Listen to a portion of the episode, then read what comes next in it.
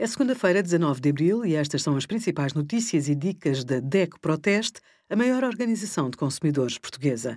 Hoje, em DECO.proteste.pt, sugerimos o que mudou no Código da Estrada, como usar o teste de Covid-19 para fazer em casa e o simulador que ajuda a encontrar o melhor seguro automóvel para si. Uma das dúvidas mais comuns dos ciclistas é se é preciso ter carta de condução para andar de bicicleta. Não é mas deve conhecer as regras do Código da Estrada e os principais sinais de trânsito. Mas se tiver carta de condução e cometer uma infração, terá de pagar uma coima.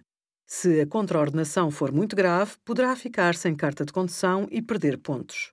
Sempre que circula na via pública, o ciclista deve levar consigo um documento de identificação pessoal, como cartão de cidadão ou passaporte. Caso não tenha o documento consigo, está sujeito a uma coima de 60 a 300 euros.